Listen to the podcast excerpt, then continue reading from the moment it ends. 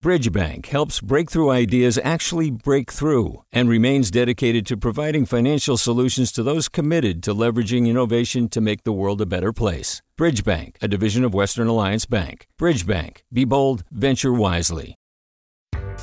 Hi there, I'm Rund Abdelfatah from Throughline. If you're listening to this podcast, you know that KQED produces exceptional storytelling that keeps you informed, inspired, and entertained. Their podcasts cover issues from your neighborhood to the entire country and everything in between. Support this work today. You can help us continue to bring quality podcasts to your ears. Just head to donate.kqed.org slash podcast. That's donate.kqed.org slash podcast. From KQED.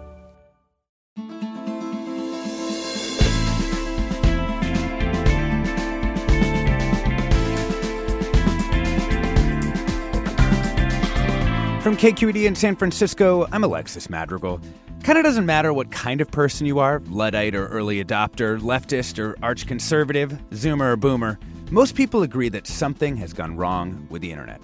In a new book, tech worker and author Ben Tarnoff argues that underneath all these different complaints about tech and cable companies, there's one underlying problem. The internet, born in public hands and initially tuned for public use, became privatized through the 1990s. Tarnoff argues that the problem is governing our networks for profit. But if turning the internet over to Comcast and Google happened quickly and without much opposition, deprivatizing it and creating new public alternatives is a whole other kind of task. We'll talk with them coming up next after this news.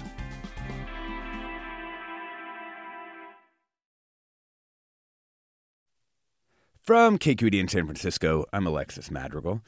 If anywhere can be seen as the birthplace of the internet, it's probably the section of 101 that snakes down from San Francisco to San Jose.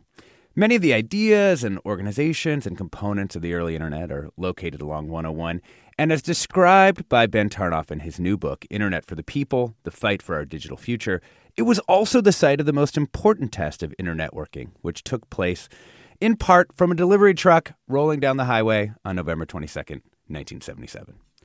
But as the internet grew up, it was transformed not only by technological advances, but the neoliberalism that defined its crucial years of growth. 45 years on, the internet is less a network of networks and more a collection of corporations. And here to talk about how we got from that van to today, we're joined by Ben Tarnoff. Welcome to the show, Ben.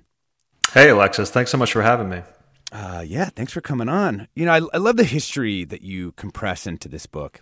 And let's talk about what the internet is and where it came from. So tell me about the van. Let's start there. What was it doing?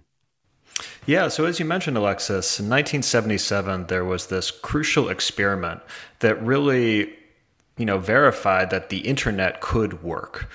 You had a van driving down the 101 California freeway that we all know, sending packets of data through the air, through a radio transmitter essentially, that got picked up by a nearby repeater, got moved into a fixed line network, so copper wires, transmitted across the country to the east coast of the United States, bounced up by satellite over the Atlantic, over to the UK, and then back to trace its steps all the way back to the van. And what this proved is that this new protocol, which is a set of rules for how computers should communicate, this new protocol could stitch together all of these different networks, all of these different mediums, and transmit a packet of data perfectly. Mm-hmm. Well, and it's funny because, of course, now we do we engage in this kind of internet working so often that we maybe have lost some of our wonder about how difficult this was to build.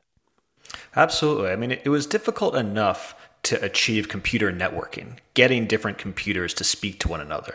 But the innovation of the internet is internetworking, which is where the name comes from, getting a network of networks to be stitched together. And if you think about these individual networks, you can think of them as speaking different dialects. So what you had to do was create a kind of digital Esperanto that would make it possible for all of these different dialects to come together and interconnect. Mm. And uh, how'd they do that?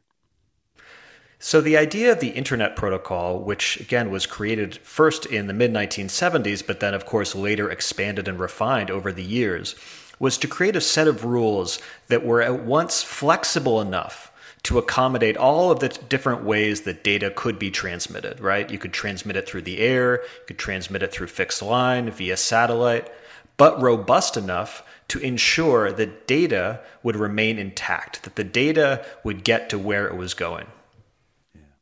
So, you know, one of the crucial ideas in your book is that, you know, the, the internet as it was built during that time was this very specific incarnation of different networking ideas that were that were floating around. So how was it different from what say AT&T or or whichever uh, company would have created? Like how did its public nature, the fact that it was being funded by the US government influence its actual architecture? Well, the creation of the Internet Protocol is funded by DARPA, which is the Pentagon's R&D arm. And at that point, DARPA was investing heavily in computer networking. Actually, by the end of the 1960s, they built something called ARPANET, which was this pioneering computer network which tied computers together from all across the country into a single network and it used a revolutionary technology called packet switching, which is, in fact, a technology that underlies the modern internet. Now, what was so revolutionary about packet switching is that a packet of data didn't need to know its destination in advance. It essentially asked for directions every hop that it took, every step along the way. And this was a completely new way to route data and was kind of the antithesis of what the big telephone networks like AT&T were doing, whereas a much more centralized hierarchical model of how information should flow through a system. And so do you think that that wouldn't have developed outside of the the public nature of this project? Well, the crucial thing about the public management that DARPA provided here as a Pentagon entity is that the Internet Protocol, as it developed and as the whole suite of Internet protocols continue to develop, because the Internet is really the first in a whole series of protocols within the expanded Internet Protocol suite the crucial thing about public management is that it ensured that these protocols would be free, would be open, and non proprietary. The point was not to lock users into a walled garden, you know, of the kind that we're familiar with today, but rather to give people a free tool that could let them interconnect as many networks as possible. And public management made that possible. We're talking about the ways in which the internet is broken. How it might be fixed with Ben Tarnoff. He has a new book, Internet for the People The Fight for Our Digital Futures, one of the founding editors of Logic, magazine about technology. We also want to hear from you. What about the internet does not work for you? And in particular, I'm interested in this early part of the show. Did you work on the early internet? And what did you hope it would be or, or become? You can give us a call, 866 733 6786. That's 866 733 6786. You can get in touch on Twitter, Facebook, or Instagram. It's KQED Forum. Or you can email your questions, stories, experiences to forum at kqed.org. So, we've been talking about the this early period in which DARPA was backing this new technology, this new kind of suite of technologies that we're talking about. But it started to expand, right? The National Science Foundation gets involved, big universities gets involved, but it kind of stays in this kind of more public realm. Talk to me a little bit about the the moment when the internet begins to grow and its sort of publicness gets challenged. So, by the early 1990s, the internet has grown to become a network primarily for academic researchers. And at this point, it's under the leadership of the National Science Foundation, which is a federal agency tasked with supporting basic research throughout the country. So, by this point, the ownership of the internet remains under federal control, but it's civilianized. It's no longer uh, under the control of the Pentagon. But a problem develops in the early 1990s, which is that a number of people who don't have access to the internet want access to the internet. It becomes increasingly popular. The World Wide Web appears. Graphical web browsers appear. You know, before you weren't able to actually point and click around the web. Now you could.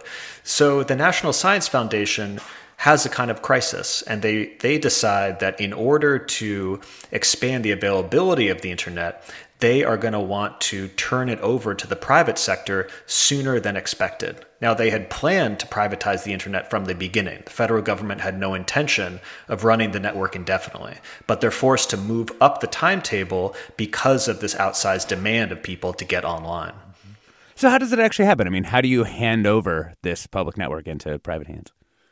So the crucial date here is April 1995. And at this point, the National Science Foundation, which up until that point ran the core artery of the internet, what's known as a backbone, which was called NSFNet, decides to terminate the NSFNet.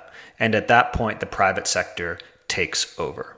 So, the crucial thing to understand about this step is that it's not a simple transfer of public assets to the private sector. In fact, the public sector is shutting down its backbone.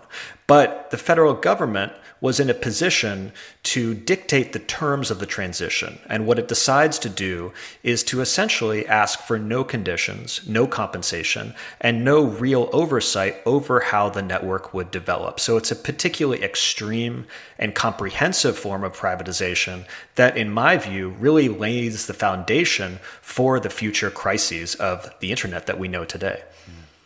Well, and we know that the book isn't just about the privatization of the pipes, right? It's not just uh, about privatization of what sometimes people now call broadband or the or the components sort of deeper into the network.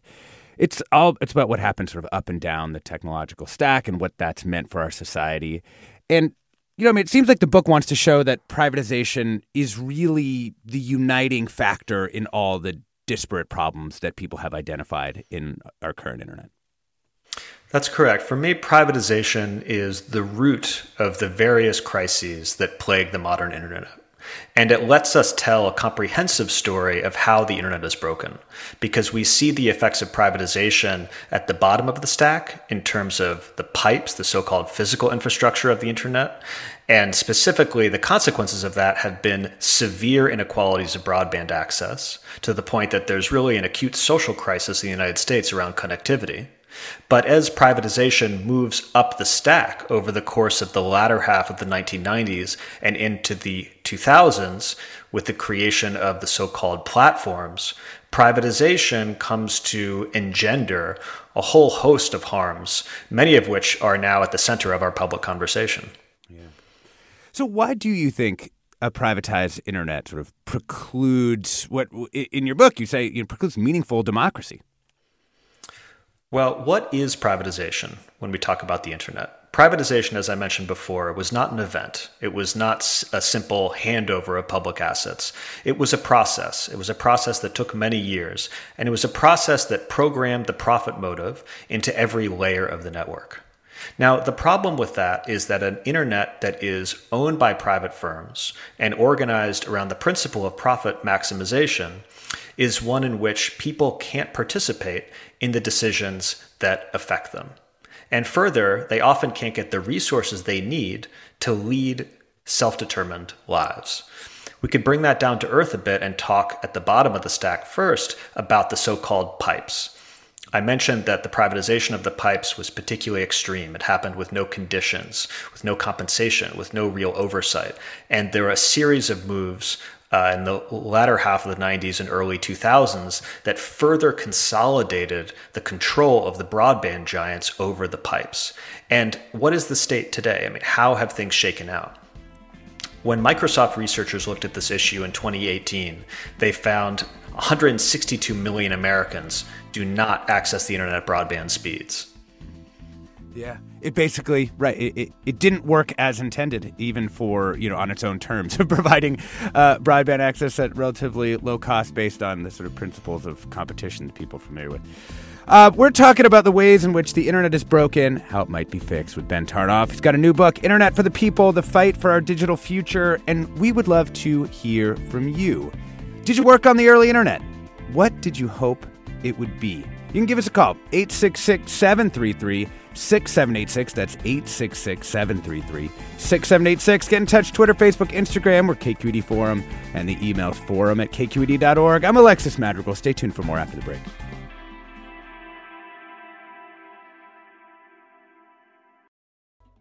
Support for Forum comes from San Francisco Opera. Set 10 years after a school shooting, the critically acclaimed opera Innocence takes us into a complex emotional journey where our understanding of innocence and guilt is constantly upended.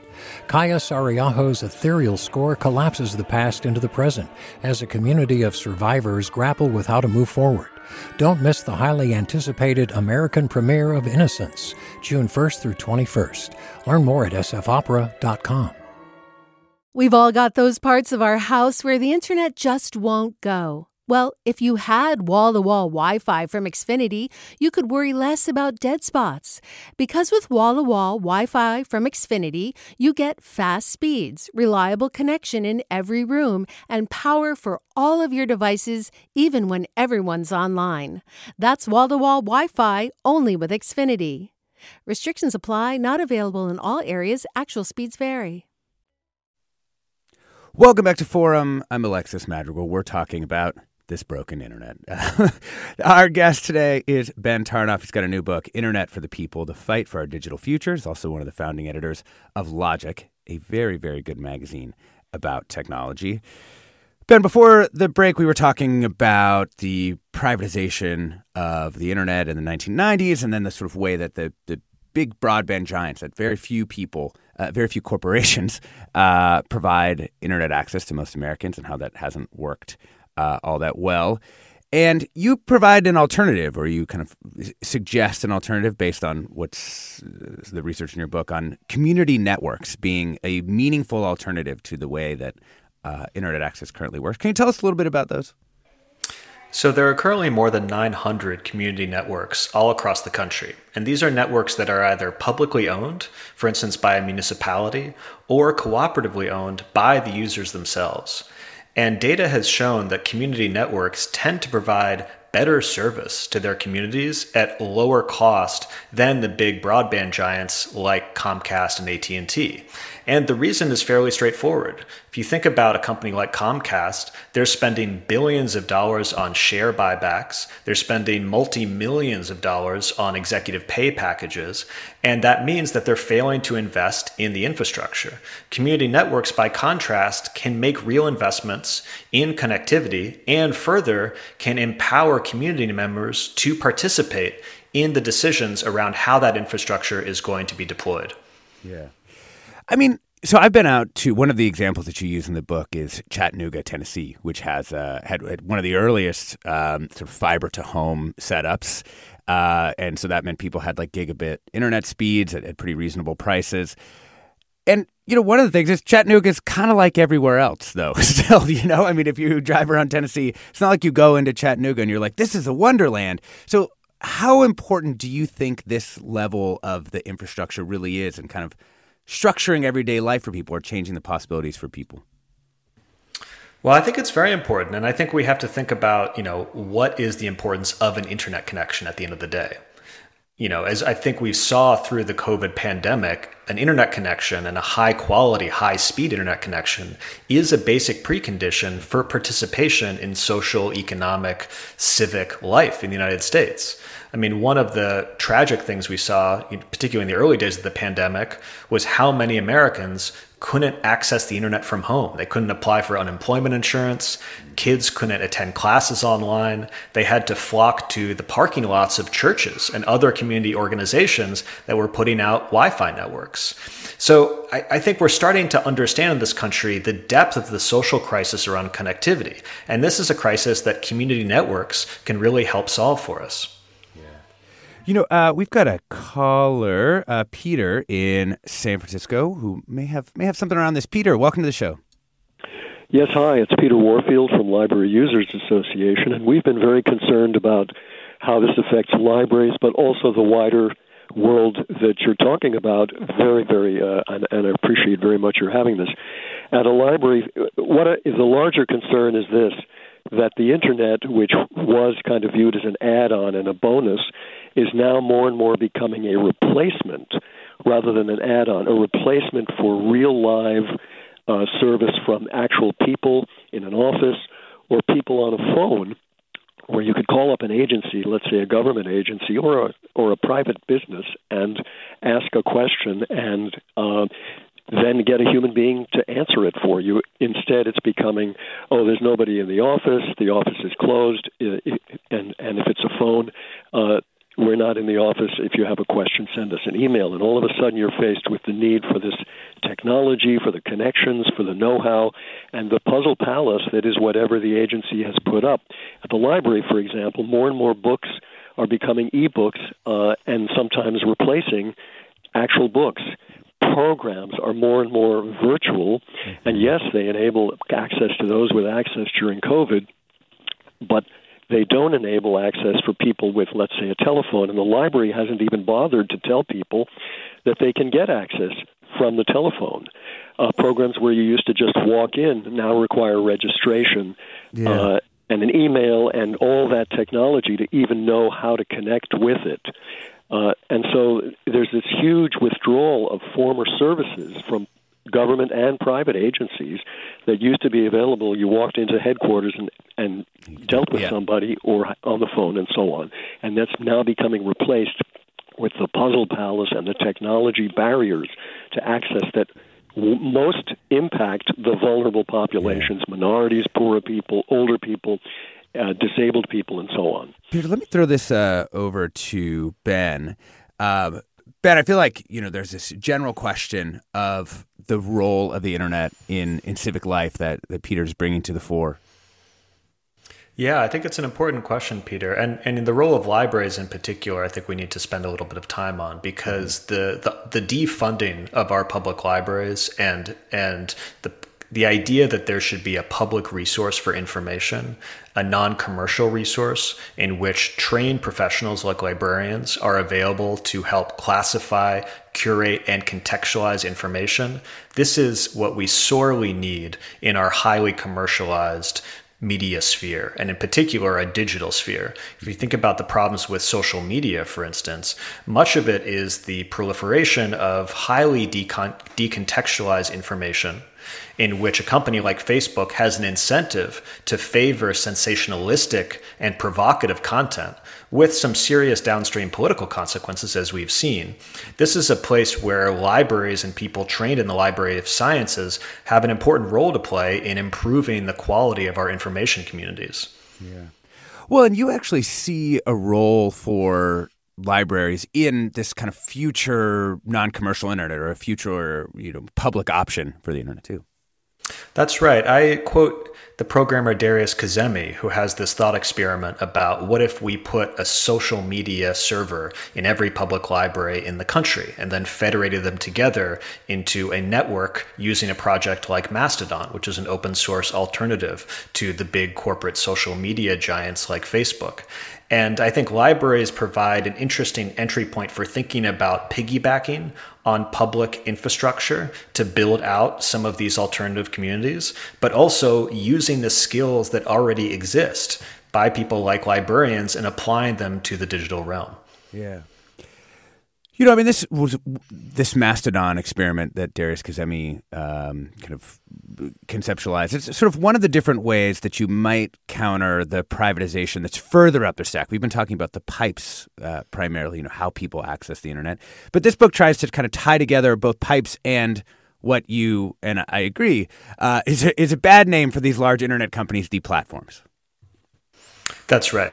That's right. Because we have to understand privatization as not simply stopping with the pipes, of course, not simply with Comcast and AT&T and Verizon, but as continuing up the stack. And this is a story that unfolds really after 1995. Its first chapter is the explosion of the dot com boom, which is initiated with Netscape's explosive IPO. If folks remember Netscape, the first popular graphical web browser. And its endpoint is the creation of these empires of the internet, which we think of today as platforms like Google, Facebook, Amazon, and the rest. You know, we've got a um, commenter, uh, listener, Todd, writes in to say, I was hired by Cynet right after they went public in 1995. It was an early commercial ISP. T1 lines for $8,000 per month, $1,000 per network port switch on a Cisco switch. AOL was the joke and the closed garden offering, pushing CDs as junk mail at the time. I was excited and naive about the potential positive for connecting people together. A healthy rotation of rising and falling companies pushed forward through the 90s and 2000s until anything new ground to a halt. By 2010, Facebook and the walled garden monopolies won out, and Google was perfecting the AI driven ad network. And we've been living the negative consequences since in the real world hate driven AI networks selling political targeted ads to domestic and foreign governments. And Todd writes, still hacking on Linux machines 28 years later. You know, Todd raises a couple of, of interesting points. I mean, when we hear about the what went wrong with the internet, one of the crucial critiques now is, as Todd kind of indicates, that it's the monopolies. It's that we only have these large companies that have taken up the various spaces of, of providing services on the internet, whether that's you know your Amazon over here or your Alphabet over there. Um, so, how would you respond to the idea that that what really needs to happen isn't you know some creation of a, a more public internet or a deprivatization of the internet, but instead uh, anti-monopoly action? Well, anti monopoly, as you know, Alexis, is having a moment right now. I mean, the Biden administration has been particularly keen on it. There are a couple of big tech antitrust bills in the Senate right now that have been voted out of committee. You know, my position is I have sympathy and a lot of critical support for anti monopoly. I think it's important. I think the anti monopoly toolkit gives us a number of measures through which we can curb the power and shrink the footprint of these big tech enclosures, which is absolutely important. I part ways with the anti monopoly folks when it comes to the diagnosis of the problem. I don't think that the problem with the internet is the fact that markets are insufficiently competitive. I think the problem is the market it, itself. And if you think about a company like Facebook, we were just talking about how the business model of Facebook incentivizes it to maximize user engagement in such a way that it privileges provocative and sensationalistic content and often untrue information as we as we all know. That business model came out of a period of competition when it was trying to grab market share. So I think the idea that simply adding more competition to the markets of the internet would automatically generate better social outcomes remains to be seen. Yeah, you're totally right. I mean, at, at, that time, I was like deeply involved in doing a lot of digital media, and it was pretty clear that f- from talking with people at Facebook that they were worried that Twitter had become the the news source, and so they wanted more news on Facebook and thus began, you know, a 11 year long journey that we're now on, where Facebook uh, has had so many different positions vis-a-vis journalism and the news industry, many of which have been destructive to you know individual journalists as well as uh, the, the, industry as a whole. Uh, I wanted to bring in um, Julian from uh, Vallejo. Welcome, Julian. Hello, uh, Julian Phillips here in Vallejo. How are you guys doing? I love your radio station. Listen all the time. Oh, thanks for calling. Sure, sure. Uh, uh, if you want me to toss out my, my question? Yeah, sure. Go ahead. Yeah, yeah. Sounds like a great, uh, great little bit of work on your your book. Um, I write science fiction novels. I'm a retired uh, newspaper editor out of San Luis Obispo, and I had followed. I'm age 64 now, uh, all the way through. I mean, Atari 512s and Commodore computers and Brazier Family and so on. So in my science fiction books, which you can find online, we're doing a podcast. I'm projecting out like 60, 80 years, even 100 years into Western future and internet. In the 90s, I worked for a, uh, a, a, group called the Orion Institute, real, real quickly, and they had an investor in computers in the 90s who was working on something called the Student World Assembly, if you ever heard of it. And the idea was that uh, university students all over the world would uh, uh, have an opportunity via the internet to do non-binding uh, kind of NGO, uh, non-government organization refer- reference votes on things like, uh, you know, the war in the Ukraine or something. And so you'd have like a billion people voting on, like non-binding, but the the numbers would be huge. And then you look at like things like E Mongolia, which was on BBC recently. So the mm-hmm. question would would go to like, uh, with the government going more and more and more, do you see a point at which we do national elections mm-hmm. online? Mm-hmm you see a point at which I mean we're already doing DMV and our IRS online, and I happen to be uh, disabled with uh, low vision, uh, yeah. almost no vision at this point in my life, and I'll tell you, you can't operate these things without your without good eyesight. Yeah. So I'll take my answer off the air if you want. Hey, thanks, Julian. Yeah, you know, I mean, I think the the crucial context here, right, is our our actual democracy, the one that's playing out uh, in the United States, is getting less and less representative as time goes on. You know, California votes uh, not worth very much relative to some other states, uh, uh, among other problems with our current electoral system.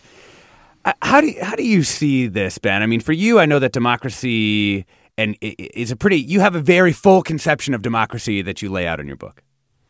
Yeah, so in the book, I talk about democracy as being, you know, basically the Greek root of the word, which is the capacity of the people to rule themselves. And for people to rule themselves, I argue, they need access to the resources that enables them to lead self determined lives and the opportunity to participate in the decisions that most affect them.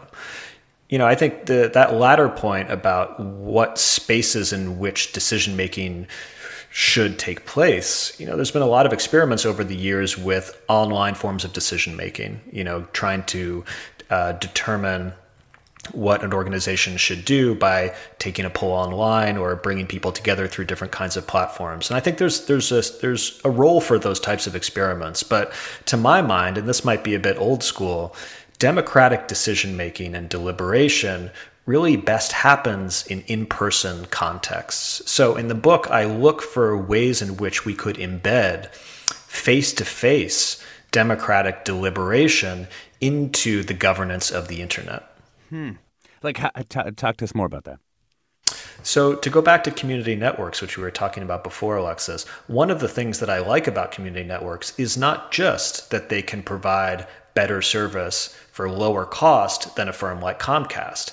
It's also that they can create face to face spaces of democratic deliberation where users can come together and determine through a democratic process how they want their infrastructure to be deployed. To give you an example, there are so called rural electric cooperatives all across the country that have started to provide broadband service to their members. Many of these organizations were started back in the New Deal era when FDR seeded them with federal money so that they could provide electricity to rural residents. Now they're providing broadband. And these are democratic organizations. They hold a vote for the board, they have community meetings, and these are spaces in which ordinary people can come together and make decisions that relate to one of the most essential infrastructures of their lives. We're talking about fixing the internet. Did you know it was broken? Our guest is Ben Tarnoff. He has a new book, Internet for the People The Fight for Our Digital Future, which he argues that privatization is sort of at the at the core of the many-headed problems of the internet. Uh, Tarnoff is founding editor of Logic, a magazine about technology, and we want to hear from you. What about the internet does not work for you. What do you think about the idea that the internet needs to be deprivatized? You can give us a call, 866 733 6786. That's 866 733 6786. You can get in touch on Twitter, Facebook, and Instagram, or KQED Forum, or you can email your questions or comments to forum at kqed.org. Uh, got some listener memories. Uh, one listener writes in to say, I remember that moment when email became really popular. It was such a revelation. The ability to speak in near real time to a friend across the world was so fantastic. I absolutely loved it. And then came spam and electronic junk mail and ad promotions. And suddenly, this pure tool became such a hassle. Now, my email is such an albatross around my neck. Before we go to the break, Ben, do you remember your first email address? Do you remember what it was? Oh my goodness. I think I must have piggybacked on my parents' email address. I won't tell you what it was because I don't want to uh, divulge any personal information of theirs. Fair enough. Their their AOL account. Uh. exactly. It was an AOL account. Yeah, yeah. Mine was with an internet service provider called Pacifier in rural Washington State, and my email address was. Actually, you know what? I don't want to tell you guys my email address either. I can't believe I was about to reveal it. Um, nonetheless, that moment of email in those early days of Usenet, there, there's a, a way in which you can have too much nostalgia for those times, and yet it does seem like part of the reason that people think kindly about those times is that it wasn't as commercial uh, as as things are now. Um, one last uh, comment before we go to the break. Dave writes, I would be glad to pay a tenth of a penny for every email, text, and phone uh, call over the internet. Would that help reduce scams and spam? What is wrong with such a plan? Thanks for that comment, Dave. I'm Alexis Madrigal. We'll be right back after the break.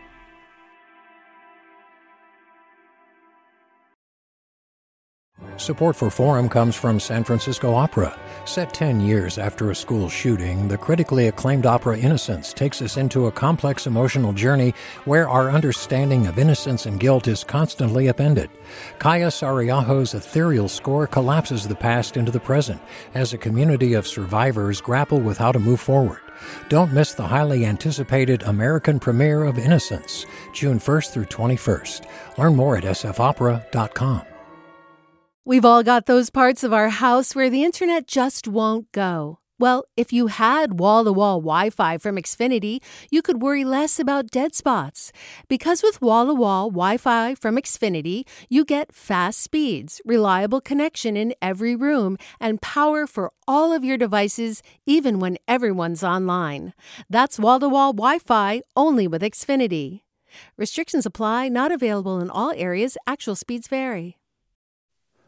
Welcome back to Forum. I'm Alexis Madrigal. We're talking with Ben Tarnoff. He's got a new book, Internet for the People The Fight for Our Digital Future. Uh, got some other beefy listener uh, comments here. Uh, Andy writes in to say, it seems like the internet is the postal service of the 21st century, and just like the post office in Ben Franklin's time, people needed it to communicate and to participate in commerce across longer distances. Just like the post office, it's a nationwide societal good to provide access to every address in America, to every address in America, even if many of those addresses are not actually profitable for the postal service. To me, it sounds like the U.S. Post Office should provide a baseline broadband internet connection to every address in the nation, perhaps for a small fee. Just like with the current postal service, individuals and businesses could pay more to get a higher degree of service from a private provider. Is there any chance of that actually happening? Two questions out of that for you, uh, Ben. One is people clearly get excited. Some people get excited about the idea of a public option for the internet. But the second question is how would that work? Is it the post office, and, and how have you tried to to think about the different experiments that could be run uh, to to build that public option? Well, I agree that a public option for the internet is an important thing to consider. I'm somewhat agnostic on the question of whether it's the post office to provide it, whether it's municipalities, whether it's cooperatives. I think the reality is we're going to need an ecosystem of different alternative ownership models. Obviously, the post office can do things at a national level that a municipality can't.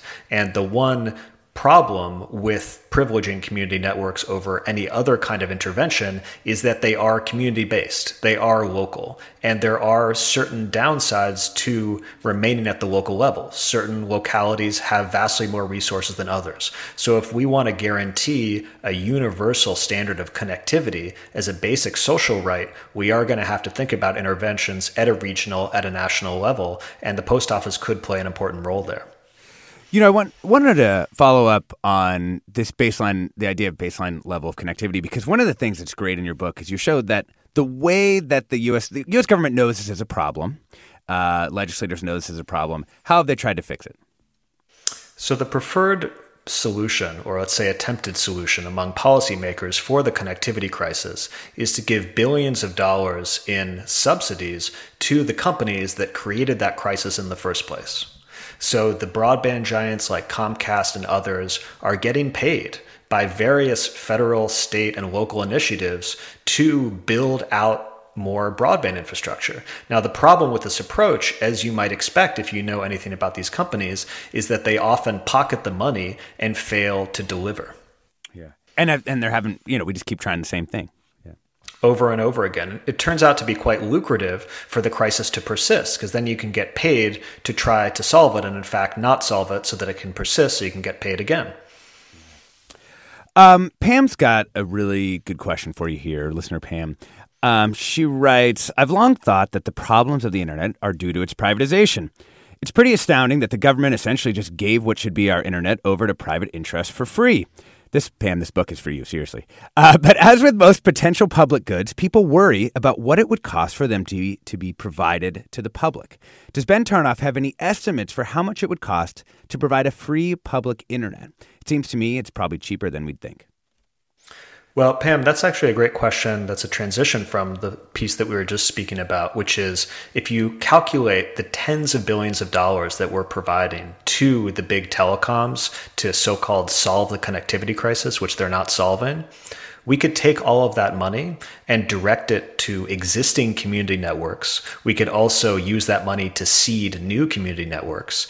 And those networks would provide a much higher level of service for a much lower cost than the Comcasts of the world. Now, would it be free? I'm not sure. I think you know we could we can imagine a world in which we're pushing that service to the lowest possible point and also ensuring that the people who truly can't pay have access to it. I think that to me would be the priority. Uh, let's bring in Omar from San Francisco. Welcome to the show, Omar. Hey, how's it going? Hey, good. Thanks for calling. Okay, good. Oh man, I listen to you all the time. Uh, NPR in general. Uh, I believe it's the one true bastion of honest news out there. Um, so I, I have been around in the city in the Bay Area for a very, very long time. I've watched the the upcoming of the internet, and I have seen, first of all, that DARPA is a defense appropriations company. Um, everything they do they do with an ulterior motive. And if you read into their uh, mission statement for the company, it says exactly that. Um, DARPA created the internet, but not with our interest in mind, but more the interest of kind of monitoring the world. Um, then along comes Google, which is not Google, but it's government operation on gathering information everywhere. Um, and then you've got Facebook, who finally reveals their true identity by calling themselves Meta or metadata. Um, and I think the whole thing um, needs to be redone. I think they need to pull the plug on all these large companies, um, especially Zucker Puppet and his uh, congom, uh, you know, or what do you call it, monopoly on on uh, social media, which uh, he has totally squandered by allowing uh, it to become a, a bastion of hate and all these bots and everything. Um, I, I think that that we're headed down a very dark road. Mm-hmm. Um, I think when we go all digital into our into our elections, I think that information can be changed digitally digitally at the at the flip of a switch. Um, I don't do digital currencies. I don't believe in Bitcoin. I don't believe in none of that. Um, I think, let me uh, let me pull on a couple of the threads that you uh, that you've brought up there. Interesting point. Just want to know DARPA is a, a governmental entity, part of the uh, part of the Department of uh, of Defense, but I do think it raises some some interesting questions. Two two things to you, Ben.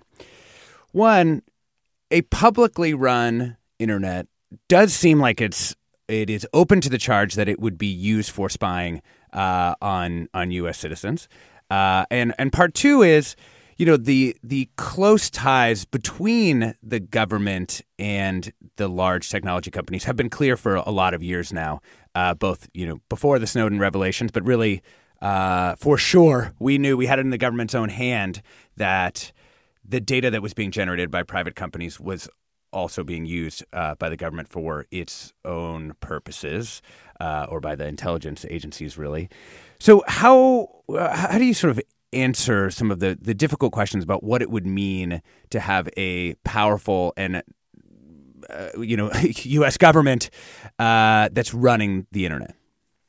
Well, I think those two questions are connected, Alexis. I mean, if we think about using the power of the public sector to democratize the pipes of the internet, whether it means direct public ownership, whether it means subsidies, tax breaks, other incentives, there's always going to be that question of will this facilitate digital authoritarianism? The reality is that the state can do whatever it likes, even when the pipes are private. I mean, the Edward Snowden disclosures showed us that the NSA will tap fiber optic cables of the big ISPs those ISPs being private is no impediment. When India shuts down the internet in Kashmir, which it often does, the fact that the telecoms are private poses no impediment. So the state always has power over the pipes. The question is, how is it going to use that power? And we've been talking about the postal network. You know, the postal network is actually a case of a publicly owned network that respects the principle of privacy. And this principle of postal privacy, the idea that postal workers will not open your mail and read it, was a principle that was actually in the original bill that created the, the US Post Office. It's in the statute. And that has created, I think, like a, a tradition that we can point to of a publicly owned network that respects privacy. Mm-hmm. Mm-hmm.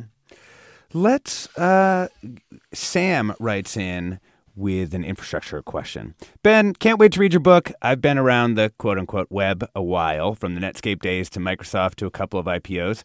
Privatization made the content and commerce side pretty amazing, moving us beyond CompuServe and AOL with better content, more tools, global reach, and new and innovative use cases.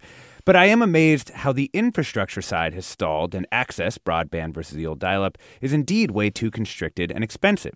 I lived in Europe for several years where bandwidth is higher, more ubiquitous, and less expensive. Seems like we need more balance, new ideas, and can't wait to read this book to learn what you have in mind, Ben. Uh, question that arises for me out of that is could you just have a public internet backbone but not go up not deprivatize up the stack as you as you would say? Or do you think it needs to really be all the way up the stack? Well it's an interesting thought experiment. My sense is that if you started to build a deprivatized layer at the pipes that it would engender enough opposition up the stack that the only way that you could protect those networks at the bottom of the stack is to expand. In other words, offense being the best defense.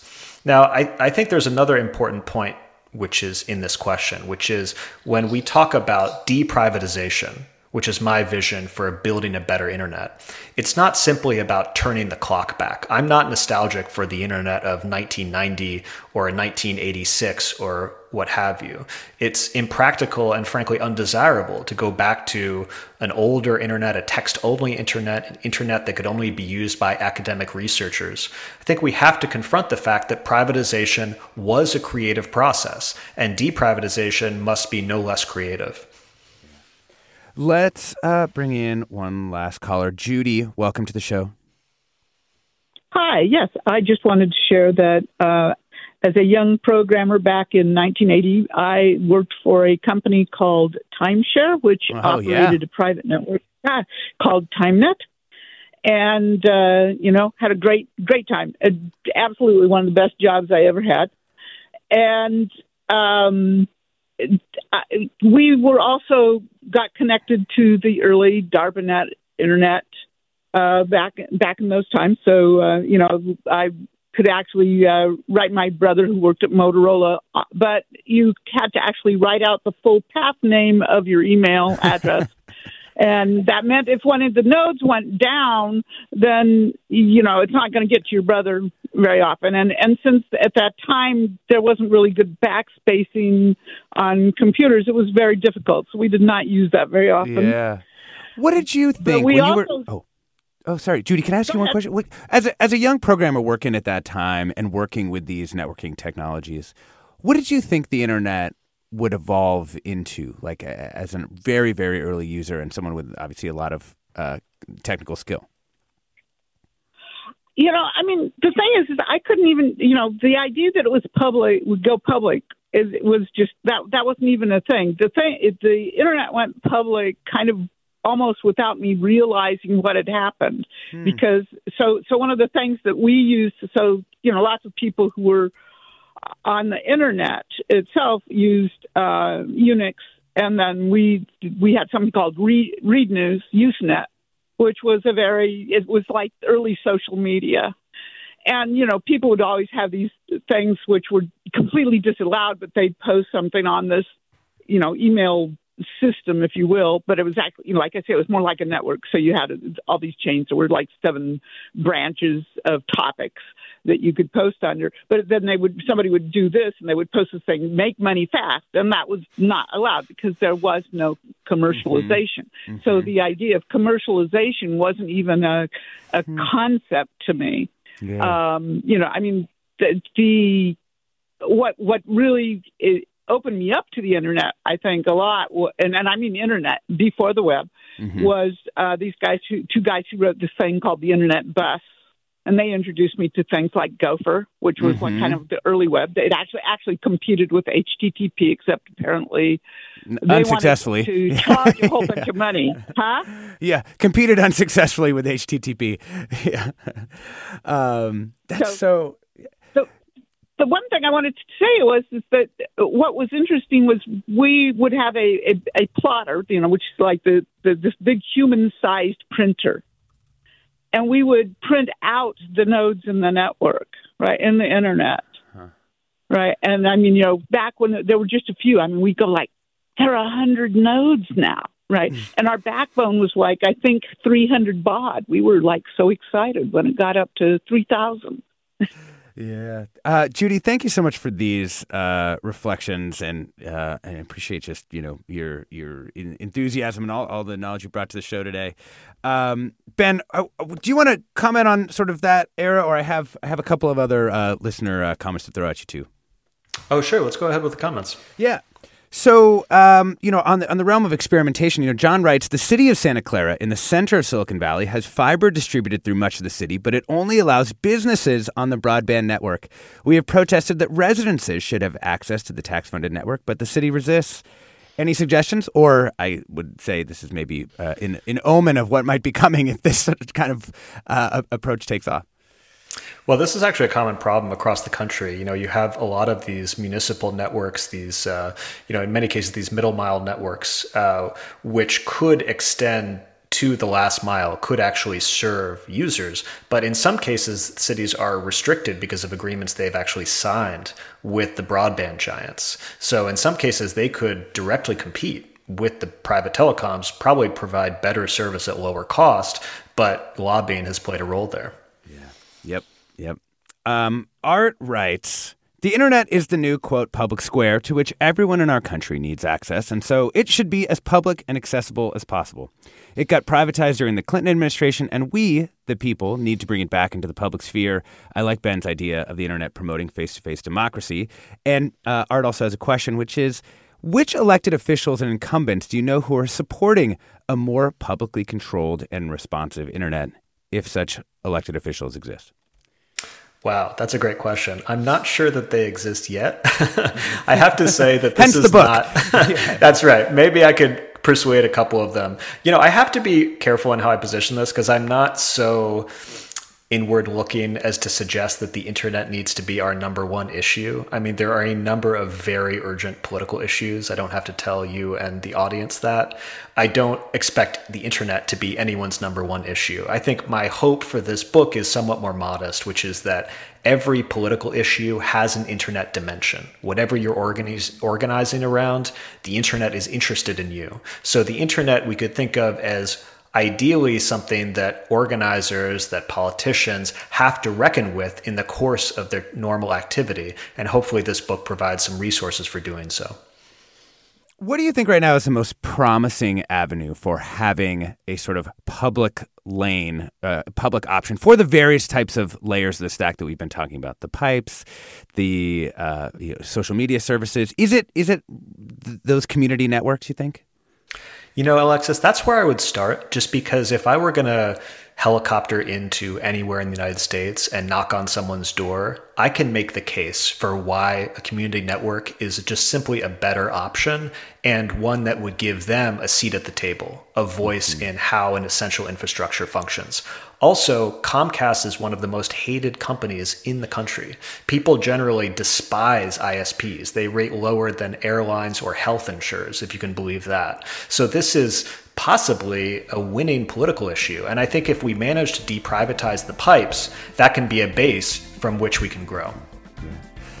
Thanks so much for all these uh, new ideas, Ben. We've been talking about fixing the internet with Ben Tarnoff. His new book is Internet for the People The Fight for Our Digital Future, which really shows many of the problems that look like they are disconnected may, in fact, be as a result of one thing privatization.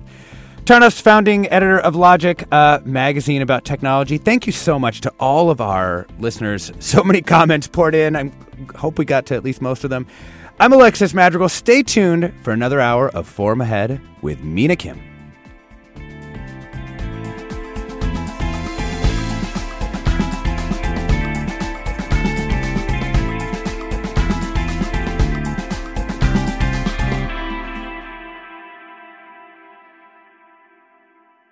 Funds for the production of Forum are provided by the members of KQED Public Radio the Germanacos Foundation, the Generosity Foundation, and the Heising Simons Foundation.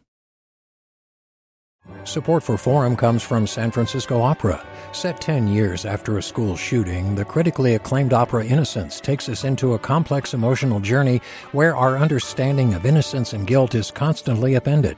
Kaija Saariaho's ethereal score collapses the past into the present as a community of survivors grapple with how to move forward. Don't miss the highly anticipated American premiere of Innocence, June 1st through 21st.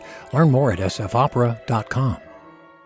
We've all got those parts of our house where the internet just won't go. Well, if you had wall to wall Wi Fi from Xfinity, you could worry less about dead spots.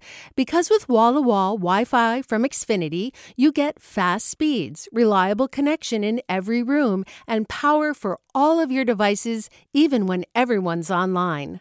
That's wall to wall Wi Fi only with Xfinity. Restrictions apply, not available in all areas, actual speeds vary all over the country. We need to improve reading in Wisconsin. Schools are changing the way they teach reading. I'm calling for a renewed focus on literacy. We have gotten this wrong in New York and all across the nation. And it's happening because of a podcast. I think your podcast has changed my life. And I'm going to share this podcast with everyone I meet. Sold a Story investigates how teaching kids to read went wrong. New episodes of Sold a Story are available now.